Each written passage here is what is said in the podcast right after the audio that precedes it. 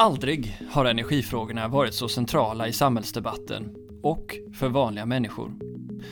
Här på Energistrategipodden försöker vi komma förbi snuttifieringar av frågor i ett så komplext område som energi och jagar djupare förståelse för hur allt hänger ihop. Jag som delar resan heter Niklas Sigholm. Energiforsk har i sin långtidsanalys Nordic Clean Energy Scenarios pekat ut Power to X som en game changer för det nordiska systemet. Ytterligare över 100 terawattimmar energi kanske kan komma att användas för att producera bland annat fartygsbränsle med stora nationalekonomiska konsekvenser. Om marknaden tar fart kommer behovet vara enormt. Claes Fredriksson, grundare av Liquid Wind, är en av pionjärerna inom området och vi dyker ner i bakgrund, lösning, marknadsförflyttning och deras framtida position i energisystemet.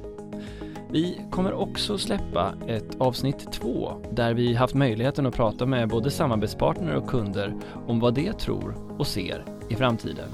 Varför vågar de satsa på förnyelsebar metanol? Kolla gärna också in det avsnittet. Och nu under dessa turbulenta tider kommer vi att släppa fler avsnitt än ett per vecka. Så klicka i att du får påminnelser när podden släpps så missar du inget.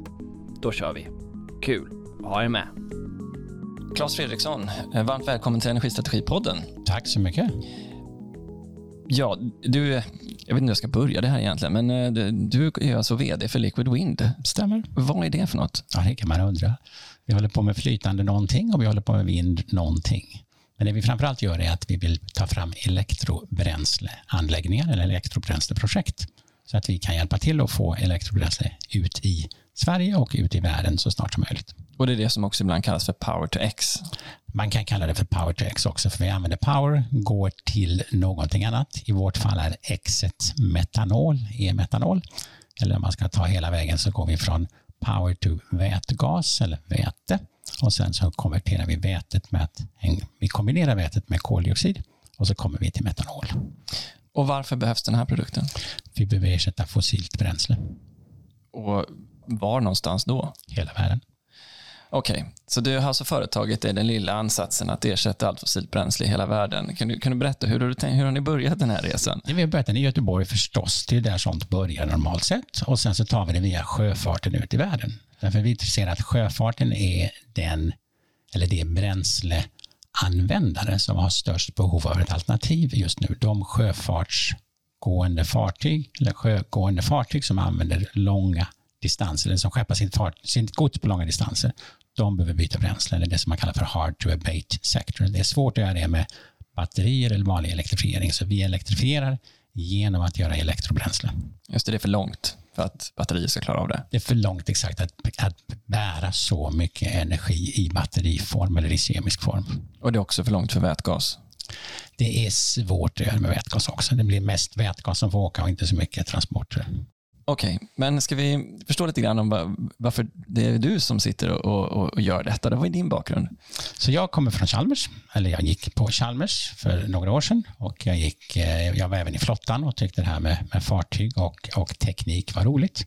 Sen har jag jobbat med lite olika grejer under mitt liv, men senaste 10-15 åren lite drygt har jag hållit på med energifrågor och, och varit inblandad i vätgasfrågan i början på 2000-talet och sen letat kan man väl säga efter vad kan vi mer göra? Vad kan vi göra som har stor påverkan? Vad är det som behövs som är stort? Och då är ju bränsleersättning, fossilbränsleersättning någonting som måste göras. Och man kan säga att jag, jag sprang på möjligheten att göra elektrobränsle för ungefär sju år sedan eh, vid en konferens som jag var på där någon berättade att man faktiskt kan göra elektrobränsle, vilket då för mig var helt nytt. Och att det är elektrobränslet, metanol i vårt fall, som man kan göra ett väldigt bra bränsle för motorer. Då tänkte jag, wow, det här är bra. Jag söker någonting. Det går tydligen att göra någonting annat. Det är ingen som riktigt har gjort det, även om säga, det, det, var ett företag som har gjort det då, 2012, när man testat att bygga en anläggning och den funkade. Och vi fick kontakt med dem. De var till och med med på den här konferensen och berättade om det. Så jag tänkte det här är helt fantastiskt. Här finns ju en oerhörd möjlighet att göra någonting annat. Och det var liksom där och då som jag tänkte det här verkar kul låt oss se om vi kan göra någonting av det. Men det måste ha föregåtts av någonting. Jag menar, man snubblar inte bara över elektrobränsle. Du har viss erfarenhet av, av vätgasproduktion sedan tidigare också. Ja, som jag sa så har jag börjat med vätgas redan på, början på 2000-talet. Då jobbade jag med vätgas, jag jobbade med andra energislag också, så jag var inne ska vi säga, och letade efter klimatneutrala lösningar. Och, och eh, i den så springer man ofta på koldioxid och, och jag hade tittat på koldioxid, att man kan använda det på andra sätt. Att, att, jag höll på med algodling i Kanada, för jag tyckte det var ett spännande sätt att nyttja både koldioxiden och växa någonting eller odla någonting som växer väldigt fort. Vi fick inte riktigt algodlingen att bli någon större affär. Så när den här andra möjligheten dök upp så tänkte jag att nu gör vi ett försök och ser om det går. Då var du ändå väldigt tidig in i den eh, tanken som kanske är mer självklar idag att, eh, att det fossila behövde ersätta, men om du började med det här redan 2003, ehm, vad var det som, som, vad var det som gjorde att du såg det, att ja, men det, här kommer, det här kommer behöva leda till en enorm marknadsutveckling och kunde du vara trygg i det? Vad, vad var det? Ja, men 2003 eller 2000, början på 2000-talet hade jag åkt till Kanada lite grann på vinst och förlust för att sälja telefoner. För jag tyckte bluetooth och telefoner, det är liksom nästa stora grej. Så jag tog med mig ett gäng telefoner och åkte till Kanada, där jag hade bott tidigare förvisso, för, för Tetra Pak. Eh, och, och började min bana då som telefonförsäljare i Kanada. Och det var lite halvtrögt kan man säga, för det var inte så många som hade mobiltelefoner på samma sätt som vi har i Europa, eller hade i Europa då. Så att relativt snart så fick jag skifta till någonting annat och då kom jag in på ett företag som heter Quest Air och vi jobbade med just EM. vi jobbade med det som kallas för PSA, Pressure Swing Adsorption, som är gasreningssystem för vätgas och syrgas. Och Ballard Power, som folk kanske känner till, finns i, i Vancouver där vi bodde och vi var då leverantörer till Ballard Power. Och det var så som jag kom in på vätgassidan och uh, green tech eller clean tech som det hette där borta. Om man, eh, för det är första gången jag får den här kopplingen till Kanada och Kanada lyfts ju ofta fram som ett, eh, ett, eh, ett land som satsar mycket på klimatsmarta lösningar och ligger också långt framme i SMR-utveckling. Vad är din känsla om du skulle jämföra dina erfarenheter från att ha jobbat i Kanada i utvecklingsområdet kring det förnyelsebara och komma tillbaka till Europa och Sverige? Ja, men det är ju sant att Kanada var väldigt tidigt ute, eller västra Kanada faktiskt var väldigt tidigt ute på vätgas. och, och det var ju just Ballard som var ankaret i det. Och så fanns det alla klusterföretag runt, runt Ballard. Och, och man satte det mycket från, från den lokala eh, provinsiella regeringen på detta.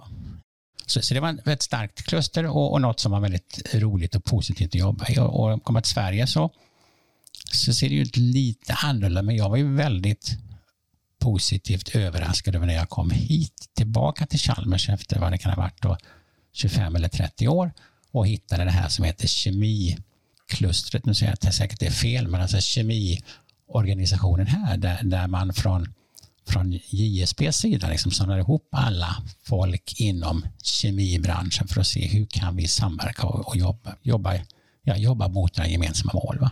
Och det var en oerhört bra bas för oss, eller bas för mig, att, att träffa folk och se vad som händer och, och få liksom lite stabilitet här. Va? Och sen så har vi då byggt från det och byggt oss liksom vidare till ett eget företag.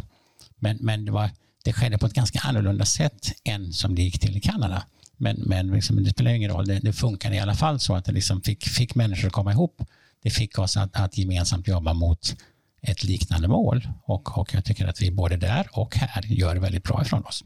Men eh, just det, eh, potential till god samverkan och förmåga och historia av god samverkan är något som ofta lyfts upp som en styrka för Sverige. Det låter som att du bekräftar att det var det du möttes av också.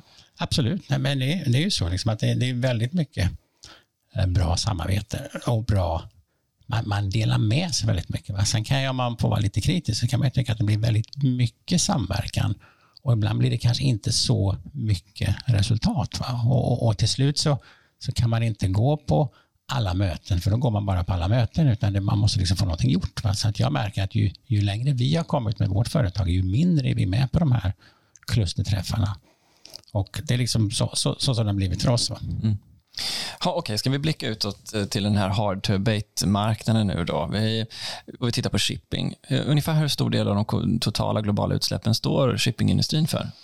Ja, man säger att det är 3% ungefär på totala utsläpp. Och, och, det tycker jag det är väl, det är väl i och för sig sant då om man ska räkna allting. Men om man räknar på transportdelen eller totalen av transportdelen så kanske det är upp till mot 15 procent. det är liksom det är väldigt mycket som skeppas till sjöss, även om man skeppar det effektivt. Va? Men, men tre är den officiella siffran Men så att säga, skalar du bort jordbruk och sånt som du inte kan påverka ändå, så kommer du då upp någonstans i 15. Va? Och Den här marknaden är ju väldigt global. Jag menar, du har ju många shippingrederier som utgår från eh, Sydostasien. Hur regleras klimatmålen för en så global och internationell marknad? Men den, den stora regulatorn, om vi kallar det för det, är ju IMO, International Maritime Organization. Och de sätter ju regler för hur man interagerar med varandra därför att man inte har liksom sina landsgränser i vanlig ordning. Va? Och de har ju det vill säga traditionellt sett varit ganska långsamma att sätta tuffare krav. De har ju de senaste åren börjat att liksom trycka till och säga att nu ska vi vara nere i 50 procent 2050 och kanske till och med i, i, i, lite tuffare krav än det. Va? Men det är ju de som reglerar på den internationella marknaden. Sen finns ju reglering på EU-nivå och även för EU och shipping, vilket ju kanske är lite nyare, men vi, vi märker att det är de som har lite mera tänder och tar i lite mera för, för oss eller liksom relevant för oss. Och sen har man ju förstås nationell reglering också. Om man tittar på EU-nivå då, ehm, vilka typer av regelverk är det som är på väg fram och förhandlas som tydligt stöttar den här utvecklingen? Det, det som man talar om är det här Fit for 55 och, och i det så ingår ungefär allting. Men om man tar liksom under det så finns det ju det som heter EU Maritime Shipping och sen så finns det ett eller två andra som jag inte ens kommer ihåg vad de heter nu. Men de, de, de har ju liksom haft eller har påverkan att nu säger de att nu ska vi minska utsläppen. Va? Och EU ETS, som är den andra, liksom, där, där, säger man ju att nu blir det ju en skatt på shipping med start redan 2023 i Europa och, och kommer du från, från utanför Europa, då betalar du en delmängd av den här skatten, men fram till 2026, om jag minns rätt, så kommer alla behöva betala den här skatten. Och det innebär att, att kostnaden för dig som kör ett fartyg på fossilt bränsle blir helt enkelt högre för att betala den här, den här koldioxidskatten också. Och det, det är ju någonting som vi tycker är bra för då, då höjs nivån på det fossila bränslet med skatten i, i, och, och, då kommer den så här närma sig vad våra då lite dyrare bränslen är, i alla fall när de är i sin, sin linda. Att när vi börjar producera så är vi dyrare än de fossila bränslena. Så det som då heter EU ETS 2, alltså det som ska innehålla både transporter och hushåll, kommer med. Även antar jag den här som heter Carbon Border Adjustment Mechanism, alltså den som ska reglera eh, hur man tillskriver ett koldioxidpris för även sådant som produceras utanför Europa. Även det påverkar det kan jag tänka mig. Så är det säkert. Det, det, det händer så mycket så vi har haft lite, lite svårt, eller jag har haft lite svårt att hänga med på den sidan också. Mm. Okej, okay, men då att eh, dra igång en sån här Eh, Ehm, ja, ibland i debatten har det ju låtit som att när vi, om vi här i Sverige kan utveckla en stor powertex-marknad så kan vi bli det gröna Saudiarabien. Vad, vad tänker du när du hör den liknelsen? Vi, vi, har ju faktiskt väldigt bra förutsättningar för att bli en stor producent av elektrobränsle. Om, om vi blir en Saudiarabien eller inte, det, det, kan man ju diskutera. Förhoppningsvis kanske inte, men, men om vi kan bli duktiga på att leverera bränsle så är det bra. Va? Och när vi tittar på potentialen så skulle vi kunna göra allt bränsle vi behöver nationellt och vi skulle ha åtminstone två gånger så mycket till att exportera. Och för ett land som inte har exporterat någon bränsle så är det väldigt mycket bränsle att exportera. Så att det, det, det, det finns en oerhörd potential med all koldioxid vi har och med all el som vi har eller all el som vi kan ta fram. Vi har en väldigt god möjlighet att komma i princip först ut, men vi, vi är bland de ledande i den här branschen och vi kan då liksom trycka ut det här med det andra, ska säga, eller det, det, det goda namnet som Sverige också har, så kan vi nu komma med och säga att nu har vi elektrobränslen som blir väldigt grönt och väldigt bra. Va? Så det finns en jättechans för oss att göra detta om, om vi samlar ihop oss och tycker att det är en, en, en bra idé att göra detta. Va? Vilka sådana här elektrobränslen finns det? Är det? Förutom metanol, vilka är det som, som är och konkurrerar om marknaden? Ja, de andra som man talar om är ju metan, att du kan alltså producera gas på detta sättet, metangas. Och du kan även producera ammonia på detta sättet, att du då tar vätgasen men att du, du inte lägger till koldioxid, utan tar mer, tar mer kväve istället. Va? Så det finns, det finns kan säga, tre i praktiken som, som går att göra. Och om vi gräver in lite mer i detalj på hur den här supply chainen ser ut. Då. Det, är, det är vindkraftverk, det är el, det är en elektrolysör med vätgasproduktion och så är det koldioxidinfångning. Vad händer sen? Ja, när, när, när elen och vinden eller vinden och elen kommer in så skapar vi då vätgasen på plats i våra anläggningar. Så vi är en stor vätgasproducent.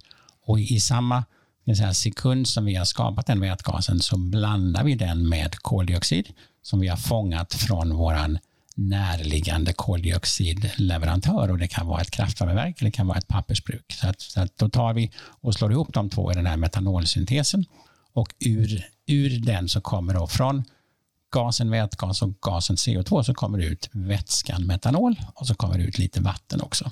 Och då destillerar vi bort vattnet, generellt sett i alla fall. Och sen har vi då vår metanol.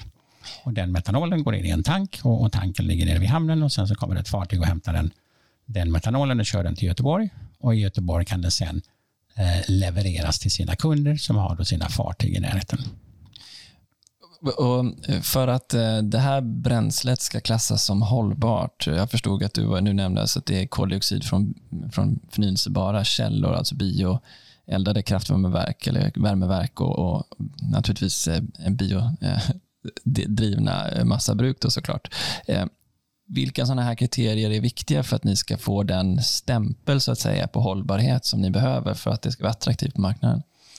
Vi har sagt att vi vill vara den grönaste elektrobränslen som går att producera. Så vi ska ha 100% förnybar el och som då i vårt fall är framförallt vindkraft i Sverige. Och sen ska vi ha 100% förnybar koldioxid. Va? Och förnybar koldioxid den kommer då från oftast en skogsresurs. Va? Och som vi säger, den kan komma ur en, en, en bioeldad panna eller den kan komma ur ett pappersbruk. Och om vi har då våra 100 procent eh, förnybara, då får vi det grönaste, det mest reducerade bränsle som man kan få. Och vi, vi talar om 95 till 96 procent koldioxidreduktion. Och, och, det kan man då jämställa med att man skulle ju kunna ta koldioxid från ett kolkraftverk eller man skulle kunna ta det från någon annanstans, men då blir det inte lika grönt. Och, och, vår i alla fall vision är att vi ska vara det grönaste och att våra kunder ska, ska vilja betala för det grönaste. För att då, då får de ett, ett bättre koldioxidreduktionsvärde i sin värdekedja också. Ja, det har ju varit mycket diskussioner om CCS de senaste åren i Sverige och också satsningar, inte minst Stockholm Exergi som fick en stor eh, pott pengar från EU för att eh, realisera detta. Samtidigt nu så springer de här projekten inom CCU, alltså Carbon Capture and Utilization, på sätt och vis eh, före för att ni hittar en tydlig marknad att leverera den här produkten till. Samtidigt så kommer ju, kan ju kritiker säga att den här koldioxiden kommer ut i luften igen. Och hur ska man värdera det här, hur man nyttjar koldioxiden Eh, och vilka miljövärden det har? Men vi tycker att det är relativt enkelt. Men när, när någon köper vårt bränsle så köper de inte det bränslet de brukade köpa. Och det bränslet de brukade köpa släpper ut fossil koldioxid. Det bränslet som vi gör, det, det tar ju koldioxid från någon källa, i vårt fall då den här biogena källan. Och när vi förbränner det så släpper det ut koldioxiden Men där är ju en ett nettoeffekt, så det är noll påverkan. Vi har liksom bara lånat den här koldioxiden en liten stund för att hänga på en vätgas för att vi ska kunna sedan använda den som ett bränsle. Va?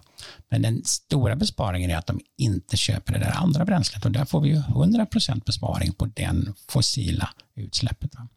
Och det är det som vi tycker vi är det viktiga och det tycker även Naturvårdsverket är viktigt för de har gett oss klimatklivspengar för detta. Va? Och när det kommer till hur ni försörjer er med eh, energi nu de här dagarna när vi råder stor effektbrist, kommer ni ha då egna dedikerade vindkraftsparker för det här? Eller hur funkar det för att producera grön vätgas? Vi, vi har tänkt att vi vill ha egna PPA, alltså egna avtal med vindkraftverk så att vi vet att vi får alltid en, en, en viss mängd el på årsbasis som är grön. Sen kan man ju inte garantera att det alltid blåser och då behöver vi få lite annan el också. Men då kan man köpa den mellanskillnaden från någon, handlare om vi säger så, som kan då garantera till oss att det ni då får är också förnybart. Eller, eller ja, förnybart så det kan vara vattenkraft eller, eller någonting annat. Va? Och då blir man ju nyfiken givet hur det ser ut på eh, spotmarknaden just nu med de skenande elpriserna eftersom det här är ju trots allt elintensivt. Var ligger de här satsningarna någonstans? Är det SE4 eller är det SE2? SE4 hade vi liksom tänkt från början, men vi tänkte om eh, efter ett tag. Va? Så att vi har liksom flyttat oss från södra Sverige till norra Sverige.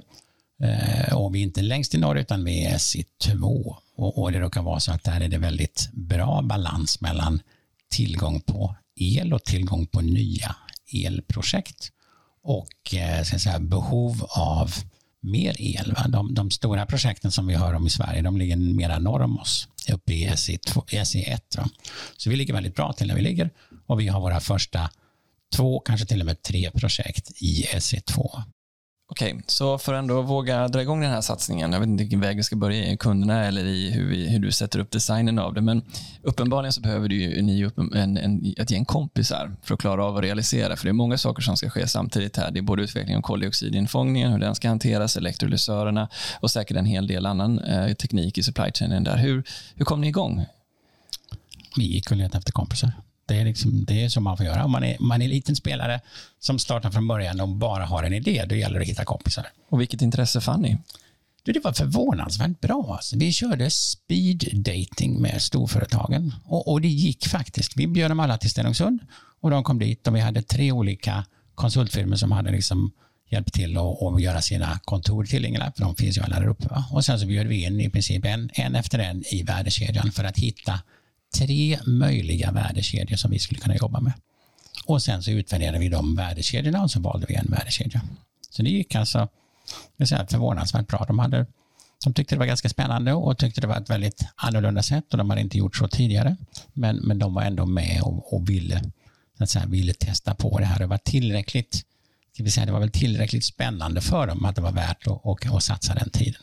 Och Den stora skillnaden, bara för, för mig att förstå, mellan de här olika värdekedjorna, var det att testa vilka olika slutprodukter som var intressanta för kunderna, eller var det teknik längs vägen? Vilka principer var det man jämför då? Nej, vi testade bara vem som var bäst på att jobba ihop och vem som kunde erbjuda bäst liksom, lösning. För vi visste vad vi ville ha. Vi ville ha någon som kunde producera e-metanol och de skulle kunna göra det i, i Stenungsund som vi sa, de skulle göra det liksom i den här volymen. Och så hade vi satt ihop ett ett, ett eh, jag kommer inte ihåg vad vi kallade det, det var något fint namn i alla fall vi hade på liksom ett upp, upphandlingsdokument. Då, va? Och, eh, de fick alla det och så fick de komma in och, och bjuda sig så på det. Och, och sen så fick de dessutom då formera sig så att de fick själva välja vilka kompisar de ville ha. Och det var så vi fick fram de här tre olika värdekedjorna. Och så leddes varje värdekedja eller styrdes liksom utav en konsultfirma som sa att de också var intresserade att hjälpa till. Så vi hade Billfinger som är ganska känt, vi hade Covi och vi hade Afri som inte då hette Afri tror jag. OF hette de då. Så det var de liksom tre konsultfirmorna som, som var koordinatorer för de här andra teknik eller OEM-leverantörerna. Och vad landade det i då? Vilka kompisar hittade ni?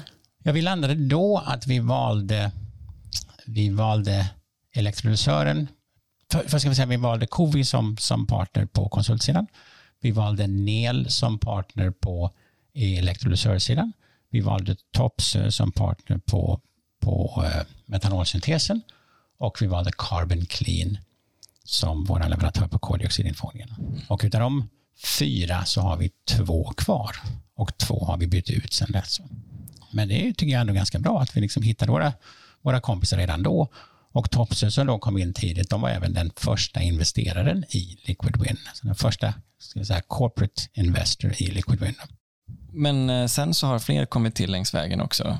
Ja, sen, sen har vi liksom jobbat vidare och, och över tid så har vi bytt, bytt ut några så att nu ser vårt team lite annorlunda ut. Så att vi har nu Siemens Energi finns där istället för den andra elektrolysörtillverkaren och på EPC M-sidan så har vi jobbat med Worley väldigt mycket de senaste åren va? och inte med, med danskarna. Där, va? Så att vi, fick, ja, vi bytte dem för att vi ville hitta partner som var lika hungriga och lika intresserade och lika motiverade av att få det här att hända. Och, och vi fick inte det kanske med de som vi ursprungligen hade valt. Och så har jag läst mig till att eh, både Juniper och Örstedt har kommit med längs vägen också. Just det, sen, sen dess har vi fått in andra, andra stora syskon som vi brukar säga. Va? Och då är precis, Juniper har gått in, jag har varit med i två, två eh, kapitalresningar och är en stor ägare hos oss. Vi har faktiskt fått in Alfa Laval också som är en, en stor ägare i, i Liquid Wind. Och sen har Örsted kommit in i ett projekt. Så de, de, är delägare i det som vi kallar för Flagship 1 som är vårt första projekt i Örnsköldsvik. Eh, Flagship 1 och Flagship 2. Flagship 2 är då i, i Sundsvall också då. Värt att nämna. Okej, okay, så um, om man nu tittar på hur man får ett sånt här projekt att börja rulla så är det ju uppenbarligen eh, rätt så mycket projekteringskostnader i början för att få det här att hänga ihop. Hur, eh, hur hittar man finansiering för det? med mycket möda och stort besvär. Det, det var ganska trögt i början kan jag säga. Vi började ju 2016-2017 och vi skulle bli en utvecklare av anläggningar. Och så gick vi till Chalmers Innovationer och sa att det, det funkar inte. Så kan man inte göra. Liksom. Det finns ju ingen IP i det. Det finns inga pengar i det. Va? Så att, att vara en utvecklare, det fanns liksom inte på deras karta eller på de flesta VC att man skulle kunna resa pengar på det. Va? Så att vi fick ändra, ändra tanken lite och så gick vi ut och gjorde en Först en och sen två till crowdfunding-runder. Och det fick vi tips om här på, på Chalmers, borta på, på gröna, gröna mattan, vad det nu heter. Jag kommer inte ihåg. Vera, Veras gräsmatta, så heter det. På Veras gräsmatta, där träffade vi på de här som gjorde crowdfunding och det funkade väldigt bra. Så att vi, vi gjorde crowdfunding ett par gånger och då fick vi in de första miljonerna så att vi kunde börja anställa folk och liksom komma igång. Och då var det privatpersonen som gick in och satsade? Det var precis vem som helst. Alltså flera, flera stycken här från JSB är med liksom, och man fick satsa så lite som tusen kronor. Och vi, vi satt och räknade liksom tusenkroningarna som kom in och det var jätte, jättespännande liksom varje dag. Men det, gick, det är alltså förvånansvärt bra att få in crowdpengar. Och vi sa att vi skulle lova att de skulle få fyra till sex gånger pengarna om de kommer in då tidigt. Va? Och vad, om man jämför den typen av finansiering med att sen finansiera då det ni är på väg mot nu, själva byggen av projekten. Hur är, hur är det insatsmässigt och strukturmässigt? Är, är branschen mer van vid den typen av finansiering? Definitivt. Jag menar projektfinansiering av stora projekt med stora spelare som kan göra det och gärna en EPC-leverantör som tar liksom motpartsrisken. Va? Så då går det bra. Va? Vi, vi, är inte riktigt kanske hela vägen framme där, va? för att det är första gången man gör någonting, så att det är svårt att få en EPC att komma in och ta den, den risken. Men, men visst är det ett annat läge och, och nu finns det liksom Eh, närhet, tillgång till stora pengar. Jag menar, I vårt fall då Örstedt är ju en, en väldigt stor och stabil spelare i Danmark. Va? Så de, de har ju som jag sagt de har gått in med, med halva investeringen i i första projektet och eh, går allting som vi hoppas att det gör så kommer de att gå in och även investera i hela byggandet och hela anläggningen. BC står för? Engineering, Procurement and Construction. Ja, ah, just det. Det är ju projekteringfasen, ja. Just det. Och då finns det EPCM som är Management of allt det där. Och sen så finns det de som faktiskt gör det. Och det är liksom den här EPC-biten som har varit den svåra att hitta. Alltså någon som vågar säga att vi tar hand om allt det här och vi bygger det och det kommer att kosta så mycket. Va? Det finns egentligen inte att hitta ännu, så vi har liksom fått jobba med olika lösningar för det. Då är vi ju på kundsidan då, att eh, vara säker på att det finns någon, någon som är beredd att tanka den där eh, metanolen sen när den är färdig. Hur har det gått till? Ja, då gäller det att hitta de stora kunderna som vill ha grönt bränsle. Och för oss så var det relativt tidigt, 2018, 19. Vi var väl först på kemiindustrin och trodde att de skulle vara en, en bra kund. Vi talade ju mycket med Perstorp om att det, det var en, en, lämplig partner tyckte vi, för de köper mycket metanol. Men, men successivt så fick vi lämna de idéerna och sen gick vi in på kryssningsfartygen. Det var liksom våran grej. Så 2019 jagade vi kryssningsfartyg och de var mer, eller blev mer och mer intresserade ända till 17 mars 2020 då sa de vi har annat att göra. Så då försvann allt det jobbet och alla våra kontakter med kryssningsfartygen. Så då fick vi snabbt se om vi kunde hitta någon annan och då fick det bli containerfartyg. Så sen dess har vi jagat containerfartyg. Och, och lyckligt nog, eller turligt nog, så, så det största containerredaren i världen, ungefär samtidigt som vi skulle lämna våra kryssningspartner, sa nu att nu ska vi bli gröna och, och nu tror vi att metanol är rätt bränsle. Va? Så, att, så att vi har haft väldigt mycket dialog med Maersk då, om att de ska då bli en stor kund. Och hur, hur långt har man kommit i, i, i, från att säga att man ska bli det till att eh, ha skepp som faktiskt behöver det här? Ja, Maersk har ju kommit längre än någon annan. De har beställt totalt sett först, åtta, först ett och sen åtta och sen fyra, alltså 13 stycken skepp. Stora skepp som går på, eller som kommer att gå på metanol, eller de är ju dual fuel som man säger, så de kan gå på metanol och på något annat bränsle. Men så de är ju bland, ja, de är längst fram egentligen i, i röret av, av folk som vill ställa om. Sen kommer det nu även andra. De stora fransmännen har också beställt nu sex stycken fartyg som ska också göra stora liksom container eh, eller eh, stora containerfartyg. Va? Och så ser vi fler och fler som nu kommer. Va? Så det, det har under det senaste 12-18 månader liksom svängt till allt. Ska man ha alternativt bränsle så är det nog grön metanol som man satsar på. Men som redare så har man ju varit väldigt försiktig och väldigt undrande. Är det metanolen? Är det naturgasen? Är det, är det ammonia? Vad är det jag ska ta vägen? Men jag tycker vi, vi känner, eller vi, i alla fall det som vi hör är ju liksom att det går mer och mer åt metanolhållet. Och, och hur är det, krävs det att det är nybeställningar av båtar för att det här ska fungera som bränsle eller går det att konvertera den befintliga parken också? Vår föregångare är ju alltid Stena Germanica. De konverterade ju 2015 till metanol och de var ju liksom så långt före hela branschen så att det är liksom bara en fröjd åter då. då. Så att ja, det går att konvertera. Det är kanske inte det mest kostnadseffektiva eller var kanske inte det mest kostnadseffektiva. Nu har motorproducenterna tagit fram konverteringskit som gör att det är enklare att konvertera. Men det det så här smidigaste är ska du ändå beställa ett nytt fartyg så beställ en som är dual fuel med metanol. Så att vi, vi ser, jag skulle gissa att vi kommer att se kanske hälften hälften konvertering och ny produktion. Ehm, ja, okej, okay, men jag antar att för att eh, ni ska klara av att få finansiering så måste ni också ha en långsiktig trygghet hos de kunderna som ni säljer det här till. Hur, hur funkar det? Ja, det är ju liksom helt riktigt. Då. Det är det som är det fascinerande. Att vi, vi vill ju sälja all ditt, allt ditt bränsle i tio år framåt. Så om du tänker att du åker till en bensinmack och tankar så har du liksom betalt eller i alla fall kontrakterat dig till att gå till samma bensinmack varje gång i tio år framåt. Vad är gängse i branschen idag? Ett år ungefär. Och hur reagerar de på det, den propositionen? Ja, de säger att det går ju inte, va? för att vi, vi, vi köper inte på långa kontrakt. Va? Och då säger vi, om inte ni kan göra det, om inte vi har liksom din, din förpliktelse till att köpa av oss i tio år, då kan vi inte bygga fabriken. Därför att de som ska lägga ut alla pengarna för den vill ju veta att de får ett kassaflöde tillbaka. Så att vi, vi har ju fått jobba med det väldigt mycket, att, att få våra potentiella kunder, eller som det då är våra investerares framtida kunder, att, att tycka att mm, det, det kanske är inte så dumt ändå att ha tio års avtal och veta vad jag ska betala i tio år. Så länge jag tror att jag inte betalar mer än mina kollegor som kommer in senare om fem eller tio år. Och det har varit det som var den, den riktigt spännande eller kanske lite svåra tiden just nu när elpriserna är så varierande. Att liksom, om man går in och committar sig nu, är det liksom till rätt pris eller till något som är betydligt högre? Va? Och då har vi fått titta på olika sätt. att Kan vi kompensera eller kan vi ha omförhandling. Men, men i vilket fall så kräver det alltså att när man skriver på hos oss så säger man att vi ska köpa av er i tio år framåt. Och hur har den mindset-förflyttningen gått till då tror du hos kunderna? Du, den, den har alltså kommit, tycker jag, en bra bit. Så vi, vi, är ska säga, nästan där. Och, och många, vi har term sheet-diskussioner och, och liksom avtalsdiskussioner med flera stycken just nu. Eh, så att de, de är och, och det, det, brukar vara så att, att man liksom flyttar hela massan på något sätt. För när den ena kan tänka sig så kan den andra tänka sig det också. Jag tycker att vi har liksom kommit så långt att nu, nu kan de tänka sig det. Och, och därför är det bara den här prisfrågan kvar som vi säger att det, det, det fattas. Det finns ett litet gap kvar och det måste vi då stänga på något sätt. Va?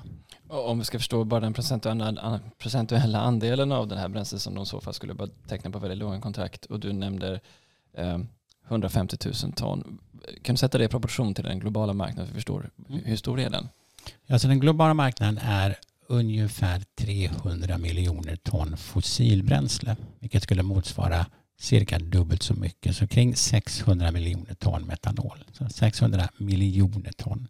Och vi kommer att producera 50 000 ton i första och 100 000 ton i andra och kanske lite mer i, i tredje. Va? Men så vi är liksom en väldigt, väldigt, väldigt liten bit och vi är även en liten bit om man tar en stor redare. Och, och, därför så kan man tycka att ja, men testa nu liksom oss på den gröna och sen så när vi i, i, i takt med att ni behöver mer bränsle så, så växer vi och kan då producera ett billigare bränsle. Och ju mer likvid marknaden blir desto mer rörligt kan priset också bli då? Så, så kan det bli. Va? För att nu, som det är nu så är liksom då allting fast. Men i framtiden kan man ju tänka sig att det kan bli en spotmarknad också. Va? Men, men just nu är det ju så att vi måste ju som sagt säkra att vi har intäkterna innan vi tar investeringsbeslut. Eh, en gång i tiden så träffade eh, jag, jag kommer inte ihåg namnet på det nu, så det blir verkligen en anekdot utan särskilt mycket trovärdighet, men en, en företrädare för Göteborgs hamn och så pratade vi om det här med shipping och det måste ha varit för över 20 år sedan. Och så frågade jag honom, men nu, hur är det med kostnaderna för att föra över saker över Atlanten? Och så sa han, du vet du vad det kostar att, att föra över ett par Nike-skor från Asien hit? Ah, nej, och så sa han något i stil med 25 öre. Vilket gör att man förstår att liksom shippingkostnaden är en väldigt liten del generellt sett av allting som skeppas över hit. Då. Men jag vet inte exakt hur det väl stämmer, så jag får ta det med en nypa salt, kära lyssnare. Men, men eh, kostnadspariteten här blir ju ändå otroligt viktig, även om ni skyddas kanske av att få, hjälp av nya eh, regulatoriska områden som, som eh, stimulerar framväxten av den här marknaden. Men hur ser det ut liksom baseline, kostnadsjämförelsen mellan metanol och konventionella eh, drivmedel för sjöfarten? Ja, som det ser ut idag baseline så kostar ju vårt bränsle mer än ett alternativ och då finns det antingen heavy fuel oil som är det billigaste eller marine gas oil som man säger som kostar lite mer. Va? Så att de, de som köper marine gas oil de har fortfarande ett ganska stort steg upp till vårt bränsle idag och det är när de då inte har någon koldioxidskatt. Va? Men man kan komma ihåg att, att marine gas oil har dubblat sitt pris Eh, på det senaste året, eller ja, sen, sen Ukraina-krisen. Så att de, de kan hantera och de, de klarar av att, att liksom åka i sådana här berg och dalbanor med olika priser. Och ofta kan ju redarna putta sina priser till sina kunder som då tar liksom smällen på bränslepriset. Och, men men generellt sett så kostar vi mer. Vi räknar med att vi ska kunna få ner kostnaden på vårt bränsle som ju är elberoende förstås och även kapitalkostnadsberoende och, och erfarenhetsberoende. När vi har byggt ett, byggt ett antal anläggningar så kan vi få ner priset. Så att vi, vi ser en, eller vi, vi, ja, vi spår att vi kommer att vara ungefär i, i samma prisläge fram till ungefär 2030. Så att det är ett par år som vi måste liksom hitta rätt väg. Va? Hur ser annars eh, lärandekurvan ut tror ni? Ehm, hur, hur mycket potential finns det att flytta den här? Eh, ehm, finns, I vilket läge finns det ett sånt läge där det är lika dyrt? Mm, det är det jag menar. Alltså, vi, vi, tror till 2030 så kommer vi vara ungefär lika dyra. Ah, det är ja. till och med ja, så ja. pass. Okay. Ja, så vi, vi ser ju liksom på kostnadssidan att, att vår utrustning som vi, eller våra anläggningar kommer att bli definitivt mer kostnadseffektiva om, om vi kan få ner dem med ett antal procent, om vi kan komma till 10, 12 någonstans där på, på varje iteration så, så, blir det, så blir det bra.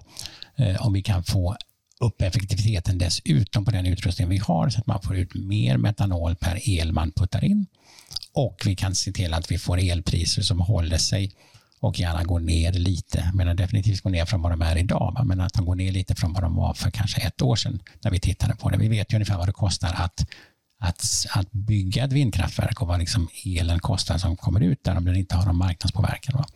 Så vi tycker att kost för vind i norra Sverige kan vi alltså absolut leva med och med det så kan vi då skapa ett vettigt pris på bränslet. Vad är det som hindrar er att inte också gå in på själva vätgasmarknaden? Det som hindrar är att när man bygger sådana här anläggningar så vill man optimera dem så mycket som möjligt och, och det är svårt att ha överdimension på på vätgasproduktionen och sälja den nu och då, om jag kallar det för det. Men vi, vi vill köra våra anläggningar 8200 timmar, 8300 timmar he, alltså hela tiden och de måste gå fullt ut för att vi ska kunna max, maximera dem. Så att det, vi, vi ser inte att det finns, i alla fall inte för oss i, i dagsläget, en affär där. Men för snarare så ser vi att vi vill standardisera våra fabriker så att när vi har designat en så kan vi bygga en till på i princip samma design och då kan vi modularisera hela fabrik fabrikationen av den så att vi kan då producera de här fabrikerna i, i fabriker och sen frakta in dem och sätta ihop dem väldigt effektivt. Va? I vilken mån märker du eller ni av eh, tillväxten inom elektrolysörproducenter, alltså eh, hela den värdekedjan? hur växer den som ni märker?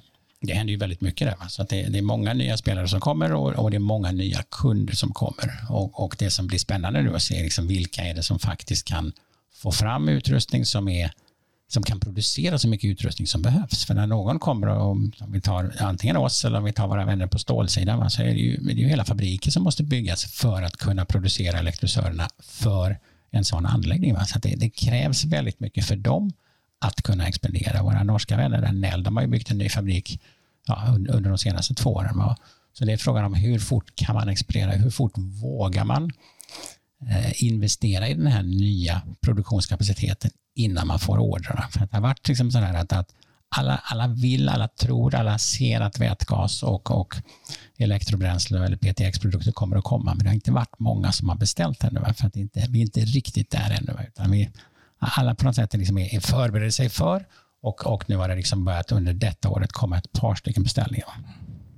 Hur mycket energi är det ni kommer behöva? Hur mycket el kommer ni behöver göra av med för de här produktionsanläggningarna som vi har börjat med? Så i, i flagship 1 som har 50 000 tons output av metanol, då behöver vi ungefär en halv terawattimme. Och i, i nummer två som ska vara i Sundsvall, som är dubbelt så stor, så 100 000 ton, då behöver vi ungefär en terawattimme. Och det är bra, då sätts det i relation till ungefär 140 terawattimmar som det svenska elsystemet är idag ungefär. Och hur, vad möts ni av eh, på de här ställena? Då? Hur, vad säger kommunerna? Vad säger samhällena? Det är väldigt positivt tycker jag. Men i, Övik där vi har varit nu sedan på, eller mitten på 2020 så har det varit väldigt, väldigt välkomnande och väldigt ja, kul att jobba med dem. Och de säger visst, kom hit, vi vill göra vi vill jobba ihop så mycket vi kan och, och vi hoppas liksom att det här kommer att gå, gå fungera för er så, så liksom fungerar det för oss. Va? Så att det där har varit väldigt positivt och förutsättningarna just i Övik har varit väldigt bra. Sundsvall tycker jag är likadant. Vi, vi kommer dit, vi, vi har vissa idéer, de har vissa av sina idéer och, och genom att vi slår oss ihop så kan vi faktiskt både få deras, liv, deras idéer att komma till, till, till verklighet och våra idéer. Va? Och, och det liksom blir en väldigt fin symbios. Va? Och, och sen hoppas vi att vi kan fortsätta så till andra ställen. Va? I vilken mån skapar ni jobb i Övik och Sundsvall? så, så mycket vi orkar, så, så mycket vi kan. Men det, att bygga en, en anläggning under två år, det tar ju liksom mycket folk som ska hjälpa till med det. Så att under byggnationen så talar vi om, om hundratals. Under drift därefter så talar vi om så få som möjligt. Då. Och då säger vi någonstans 10-15 heltidare för att köra en av våra anläggningar. Och det är för att vi ska kunna sälja vårt bränsle. Men om vi har för mycket folk så blir bränslet för dyrt. Så för oss är det väldigt viktigt att man kan liksom hålla kostnaderna nere genom hela, hela ja, kedjan för att producera bränslet. Om, det blir också en hypotetisk fråga såklart, men många av mina är ju det. Ehm, om du skulle få välja mellan de här fyra frågorna och det som gör, gör dig, som du tänker mest på, är det oro för finansieringen och hur det ska gå till? Är det oro för att hitta och, och, och, och attrahera kompetens och hur det ska gå till? Är det teknikrisker i projektet eller är det, är det kundernas intresse för slutprodukten? det var ju intressanta frågor. Men kundernas intresse för slutprodukten är inte en oro. Den är stor och väldigt stor.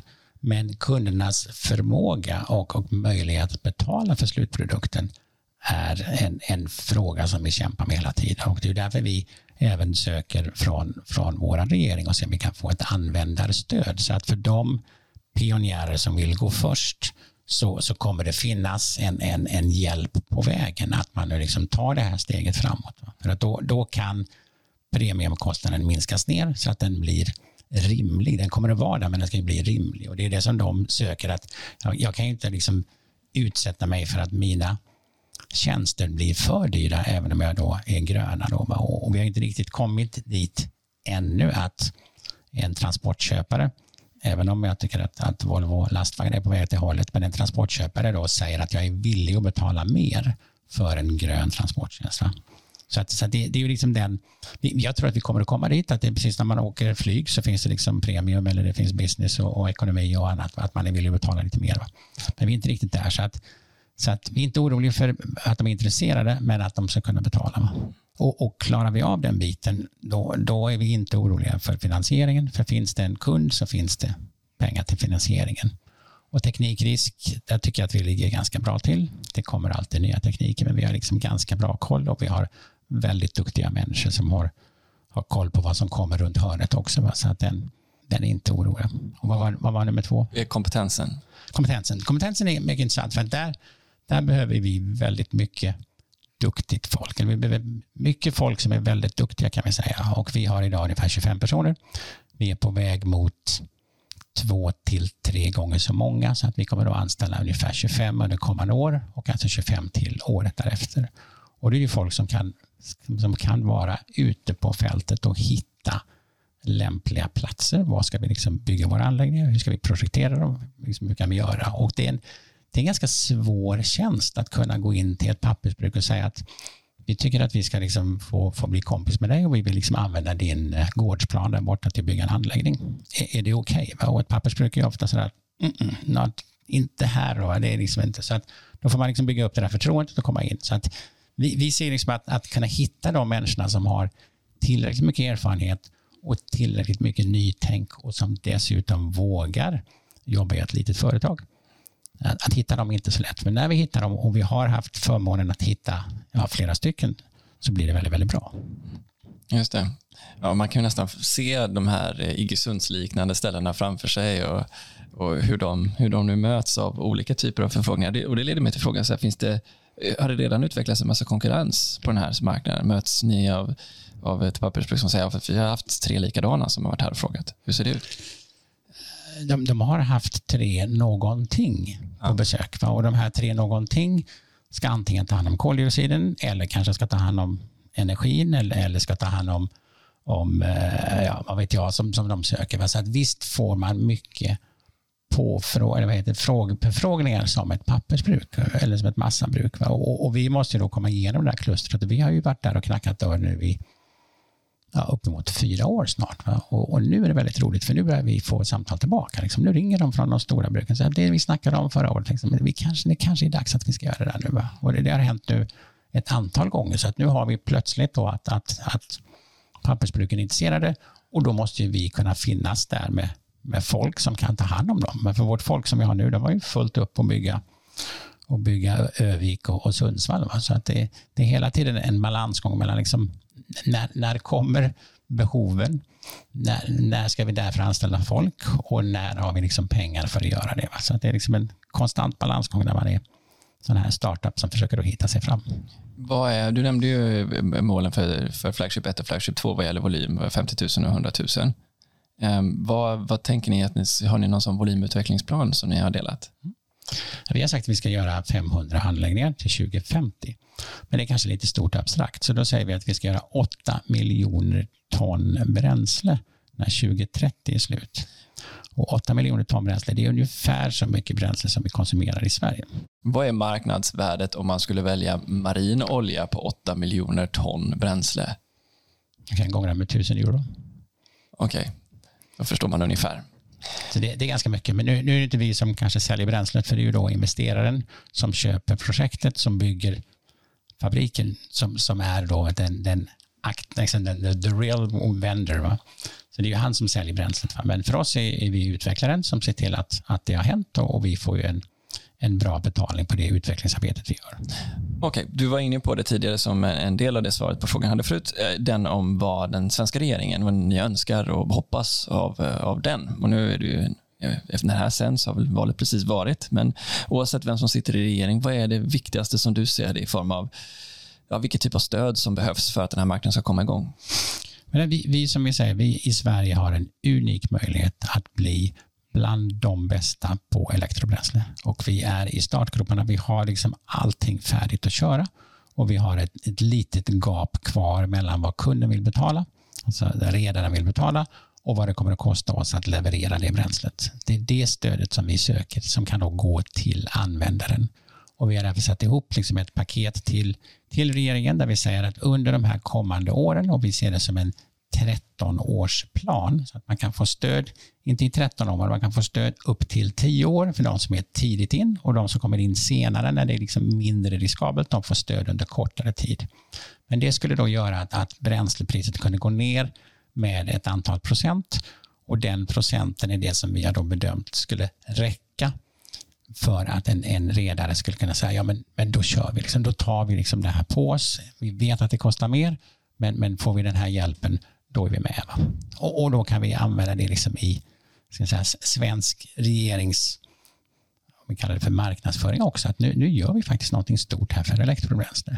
Och, och det har ju förstås sin, sin, sin glädje också i att nu kan vi producera bränsle i Sverige som vi kan använda i Sverige i en krissituation om det inte finns något annat bränsle. Vi talar om bränsle till, till isbrytarna som ska byggas, men då kan vi göra lokalt bränsle så vi är inte är beroende av någon annans bränsle vilket land de än må komma ifrån. Va?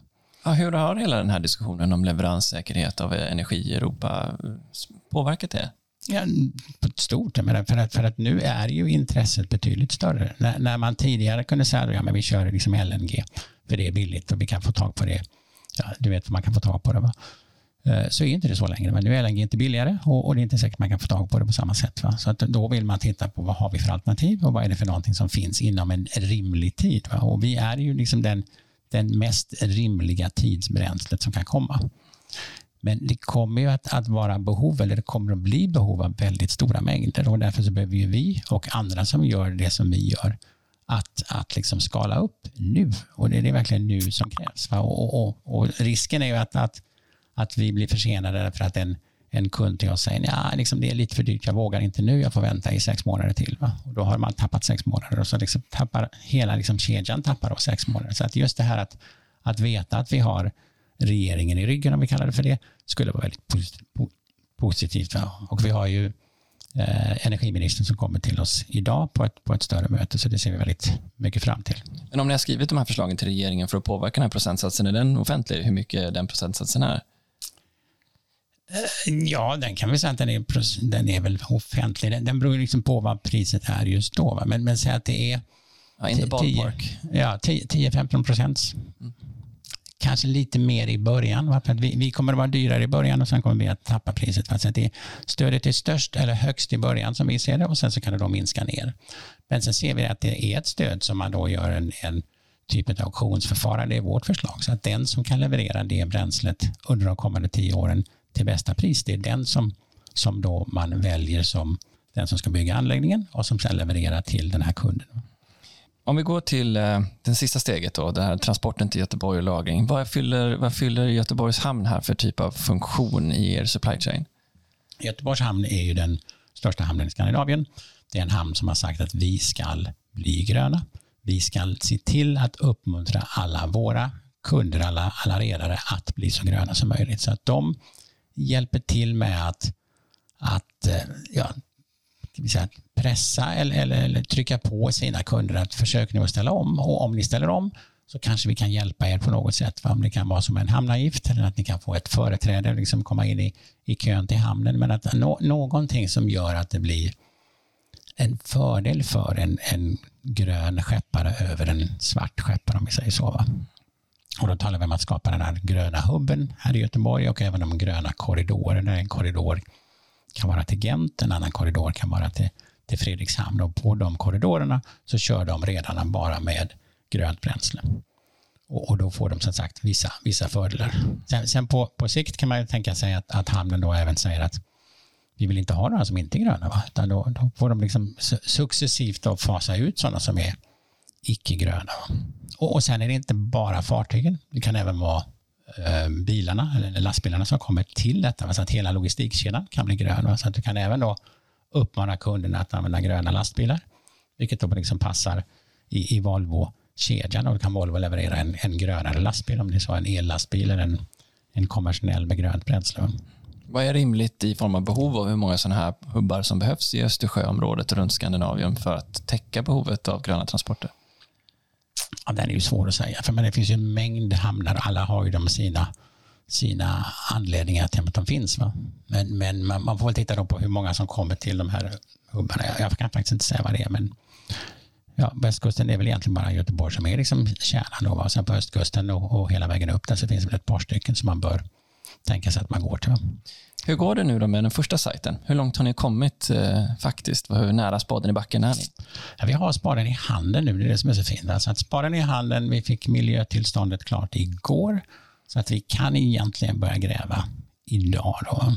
Nu kommer vi inte att göra det riktigt än, men, men vi har liksom alla alla legala förutsättningar, alla tillståndsförutsättningar för att börja gräva nu.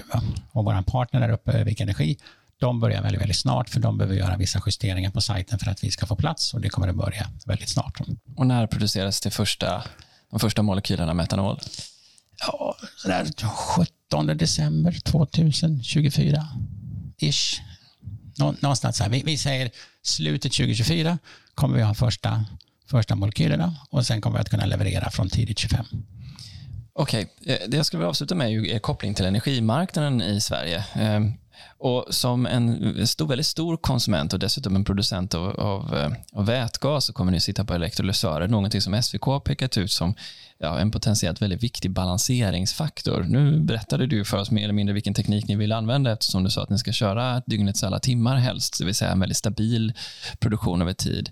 Men eh, har ni själva funderat på någonting kring det där om, om hur behovet, när det varierar allt mer med variabel kraft, också kan balanseras upp av de produkter som ni har? Att ni alltså blir en balanserande aktör i energisystemet också?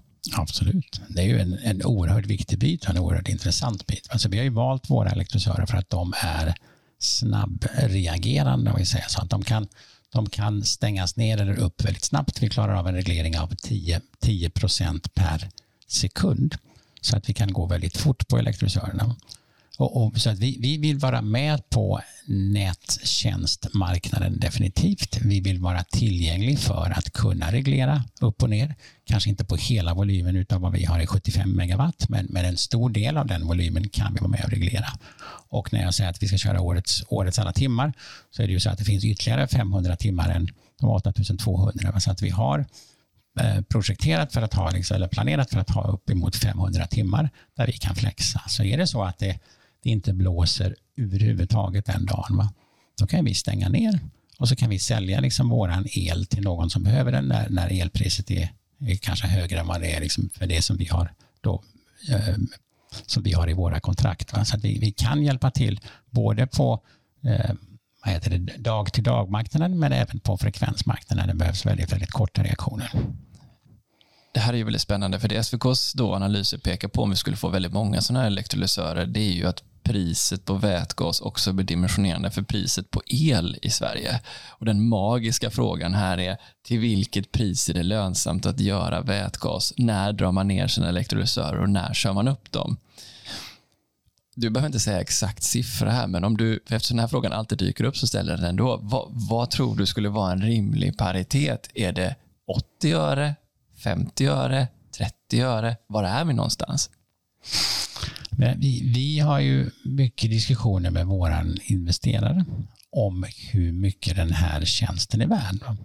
Så vi, vi har ju en, en, en bedömning om att vi kan tjäna ett antal miljoner euro på de här tjänsterna på årsbasis.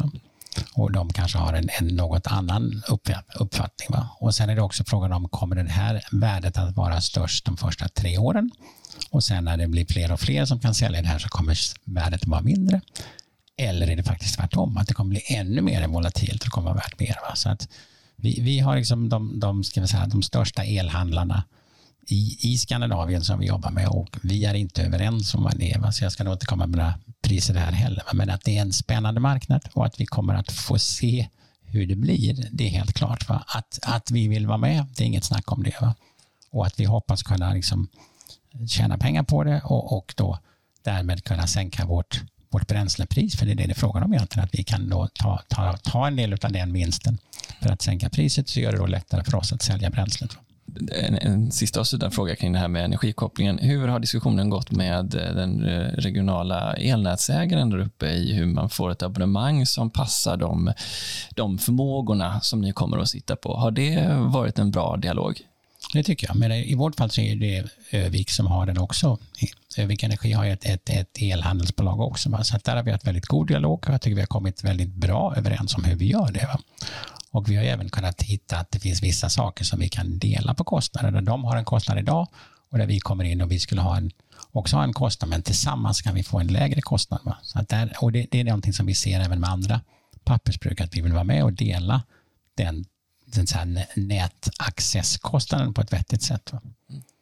Och sen som vi lärde oss på, en podd här nyligen så finns det ju mycket mer så att säga, plats kvar i nätet än vad vi egentligen använder. Va? Och det tycker vi är väldigt spännande om man kan liksom hitta sätt att, att vi skulle kunna utnyttja det här nätet till mer energiöverföring under säga till 90 procent av tiden eller 95 procent av tiden. Men om, om det är någonstans där så räcker ju det för oss. Va? Och så kan vi köra ner. Det spelar ju absolut ingen roll när på dygnet vi kör eller när i månaden vi kör. Va? Så vi kan ju vara väldigt, väldigt flexibla och en bra samspelare eller en bra spelare för de som försöker att hitta hur ska vi hantera de här nättjänsterna. En perfekt part för villkorade abonnemang låter det som. Någonting sånt ja. Mm.